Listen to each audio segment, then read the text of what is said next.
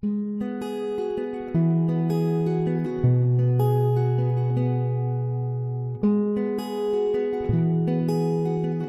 Hope Church.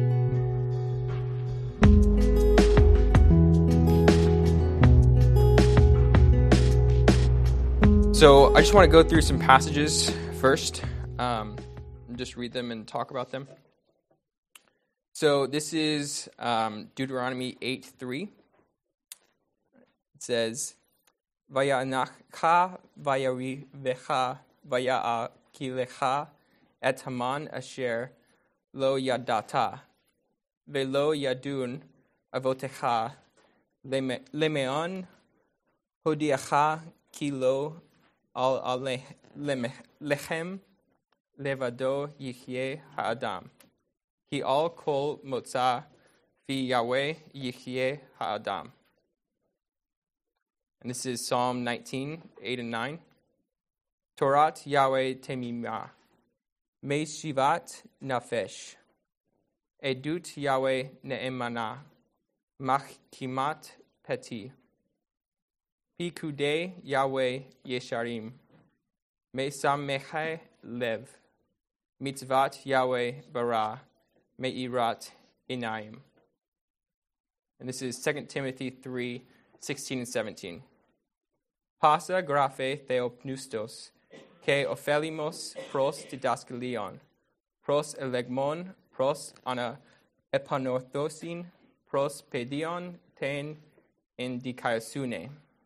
Hina artios he oh, ho tu theu anthropos, pros pan ergon agathon exertismenos. And this is John 1 1 through 5. In arche hein ologos, ke hologos hein proston theon, ke theos hein hologos, hutos ein in arche proston theon, panta di aftu ageneto, ke choris aftu ageneto hude hen, hogenonen in afto zoe hen, ke hozoe en to phos anthropon, ke to phos in te scotia pheni, ke afto u. So, how meaningful was that to all of you? So, imagine if the scriptures hadn't been translated to English, you, it would just be sounds the Bible would mean nothing to you. You wouldn't be able to understand it. And that is currently how it is with, well, depends on how you count. Um, but there are 1,800 languages, over 1,800 languages in the world without a Bible at all. Um, and that's about 180 million people's first language. So, obviously, um, you know, we um, we only find value in the scriptures because we understand it. It's not the words, not the sounds um, that we value, it's the meaning. And so the only way to get you know, those people the same meaning is to translate the scriptures. Um, so I just want to run through these, back through these verses in English um, so we can see what they say together. So Deuteronomy 8 3 says, and he humbled you and let you hunger and fed you with manna, which you did, did not know, nor did your fathers know, that he might make you know that man does not live by bread alone, but man lives by every word that comes from the mouth of the Lord. So, as you guys probably know, Jesus quotes this in Matthew 4, right? And it's interesting. Um, the word for bread in Hebrew really can cover food. It probably should be translated food. So the point is that man does not live by food alone, right? He lives by the word of God. Obviously, um, this is talking about something different than physical life. It's talking about spiritual life. Um, so he says, though, that the word is essential to this life. So, how would your spiritual life be without the word? I mean, imagine if it was if it was only in Hebrew, how would it be? The next verse is Psalm 19, 8 through 9. It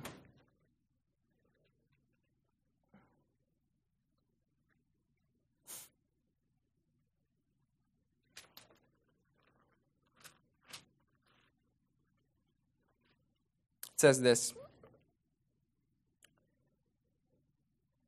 Oh, it's actually 7 and 8. Sorry. The law of the Lord is perfect, reviving the soul. The testimony of the Lord is sure, making wise the simple. The precepts of the Lord are right, rejoicing the heart. The commandment of the Lord is pure, enlightening the eyes. So again, we see the law of the Lord, or the testimony of the Lord, or the words of the Lord, the commands doing certain things. It revives the soul, it makes wise the simple, it rejoices the heart, and enlightens the eyes. Right? So, how, how would you cope with spiritual depression if you didn't have the word? Or what would you look to for wisdom without the word? And where would you find your joy? How much joy would you have in life if you could never read the word? And how spiritually blind would you be without the word? So the next passage is 2 Timothy 3 16 and 17.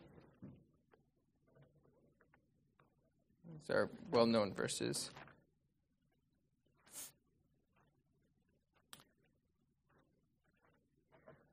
Says this All scripture is breathed out by God and profitable for teaching, for reproof, for correction, and for training in righteousness, that the man of God may be competent, equipped for every good work.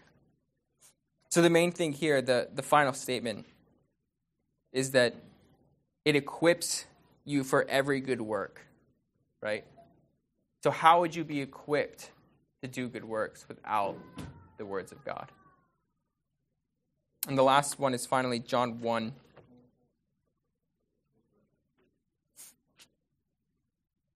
John 1 1 through 5. In the beginning was the Word, and the Word was with God, and the Word was God. He was in the beginning with God. All things were made through him, and without him was not anything made that was made. In him was life, and the life was the light of men. The light shines in the darkness, and the darkness has not overcome it.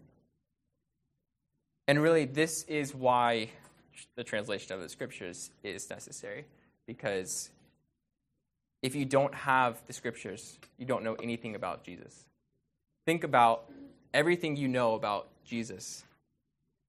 If it's not rooted in these words, then it's false.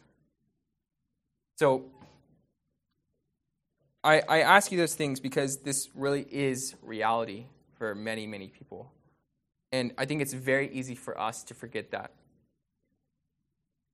Um, so let's just move on. Hopefully, that challenges us to uh, and encourages us to be involved in this. Um, and hopefully, we can think about you know those questions more because I only have seven minutes left. So, um, but I, I, seriously think I would encourage you all to just think about what what your life would be like without the scriptures. Um, so I have learned a ton about the practical side of Bible translation being um, at Wycliffe School. So, some statistics, um, some numbers people throw around. I, I, mentioned this earlier. There are over 1,800 languages that um, are left in the world without even a portion of the Bible translated into them. Uh, there are like, I think, a couple thousand with just a, a portion. So, um, that's about 180 million people without access to any scripture in their first language, and 1.5 billion people don't have the full Bible in their first language. So there's a big gap there. A lot of a lot of people will translate the New Testament and then leave. Like the Old Testament doesn't really matter. Which, anyway, different discussion. Um, so, um, obviously, those numbers are. Um, I mean, there's just a lot of people involved and a lot of languages left to be done. Um, there are some things about Bible translation, though, that other people won't tell you. Um, so, one of the things is that the world as we know it is changing, um, specifically with languages. So, if you look at you know a globe uh, or a map, you have um, in North America English. It dominates the landscape, and in Latin America Spanish. Um, in South America, the same way. And you have a lot of indigenous languages that are dying out. Um, if you look at Africa, Swahili and French are dominating um, Africa. And you know, over in China, for example, you have Mandarin is dominating all of the indigenous languages. Um, Hindu in um, India. So there are a lot of um, people that are switching from their tribal language, for lack of a better term, um, to a more widely spoken language, or at least they're speaking both. Specifically, in those countries, um, the schooling is taught in the trade language.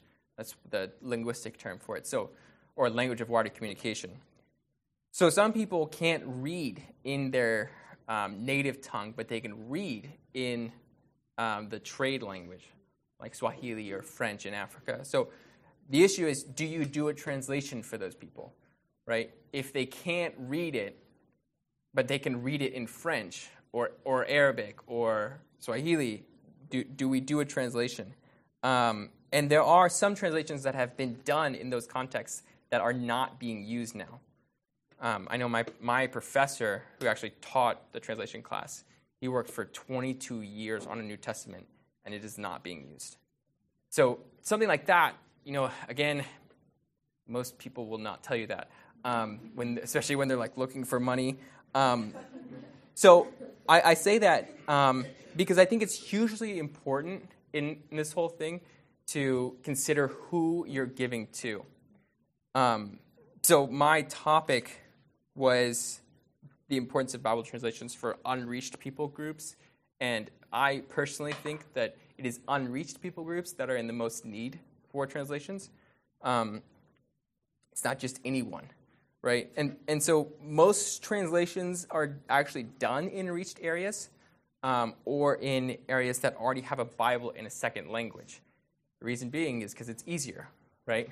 Um, you can have a native speaker who knows the, uh, the trade language translate from that trade language into their native language, right? So he understands the Bible already. Um, so, again, I would say that translation is most needed in unreached areas and in areas that don't have um, good access to Bibles in the, tr- in the trade language or don't um, know the trade language well. So, um, just one last thing about organizations. Um, I'm not going to talk about any organizations specifically, um, though there are some that do more unreached areas and some that do more reached areas. Um, but my suggestion would be to um, try to get someone you know uh, on the mission field and partner with them for translation. Um, and that involves a lot of work, honestly, because um, you have to find those people. And I'm also not making a plug for us. Our plan is to be uh, self supported so that's what we want to do. But I genuinely think that the best way to go about it is to um, get someone you trust and hope support them in translating in an area that is really needed. And honestly, the issues are so complex, I, I can't even begin to describe to you in the next 50 seconds um, how complex they are.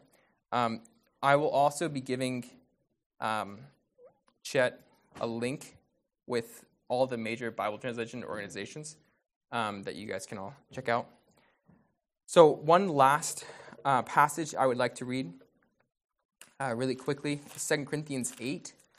Um, so, I don't have time to.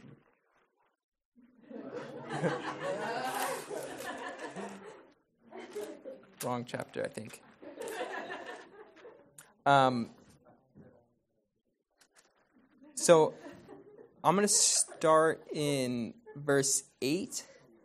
Uh, so a little bit of context. Um, Paul is encouraging the Corinthian church to give, and he's using the Macedonian church as an example who was poor and still gave beyond their means.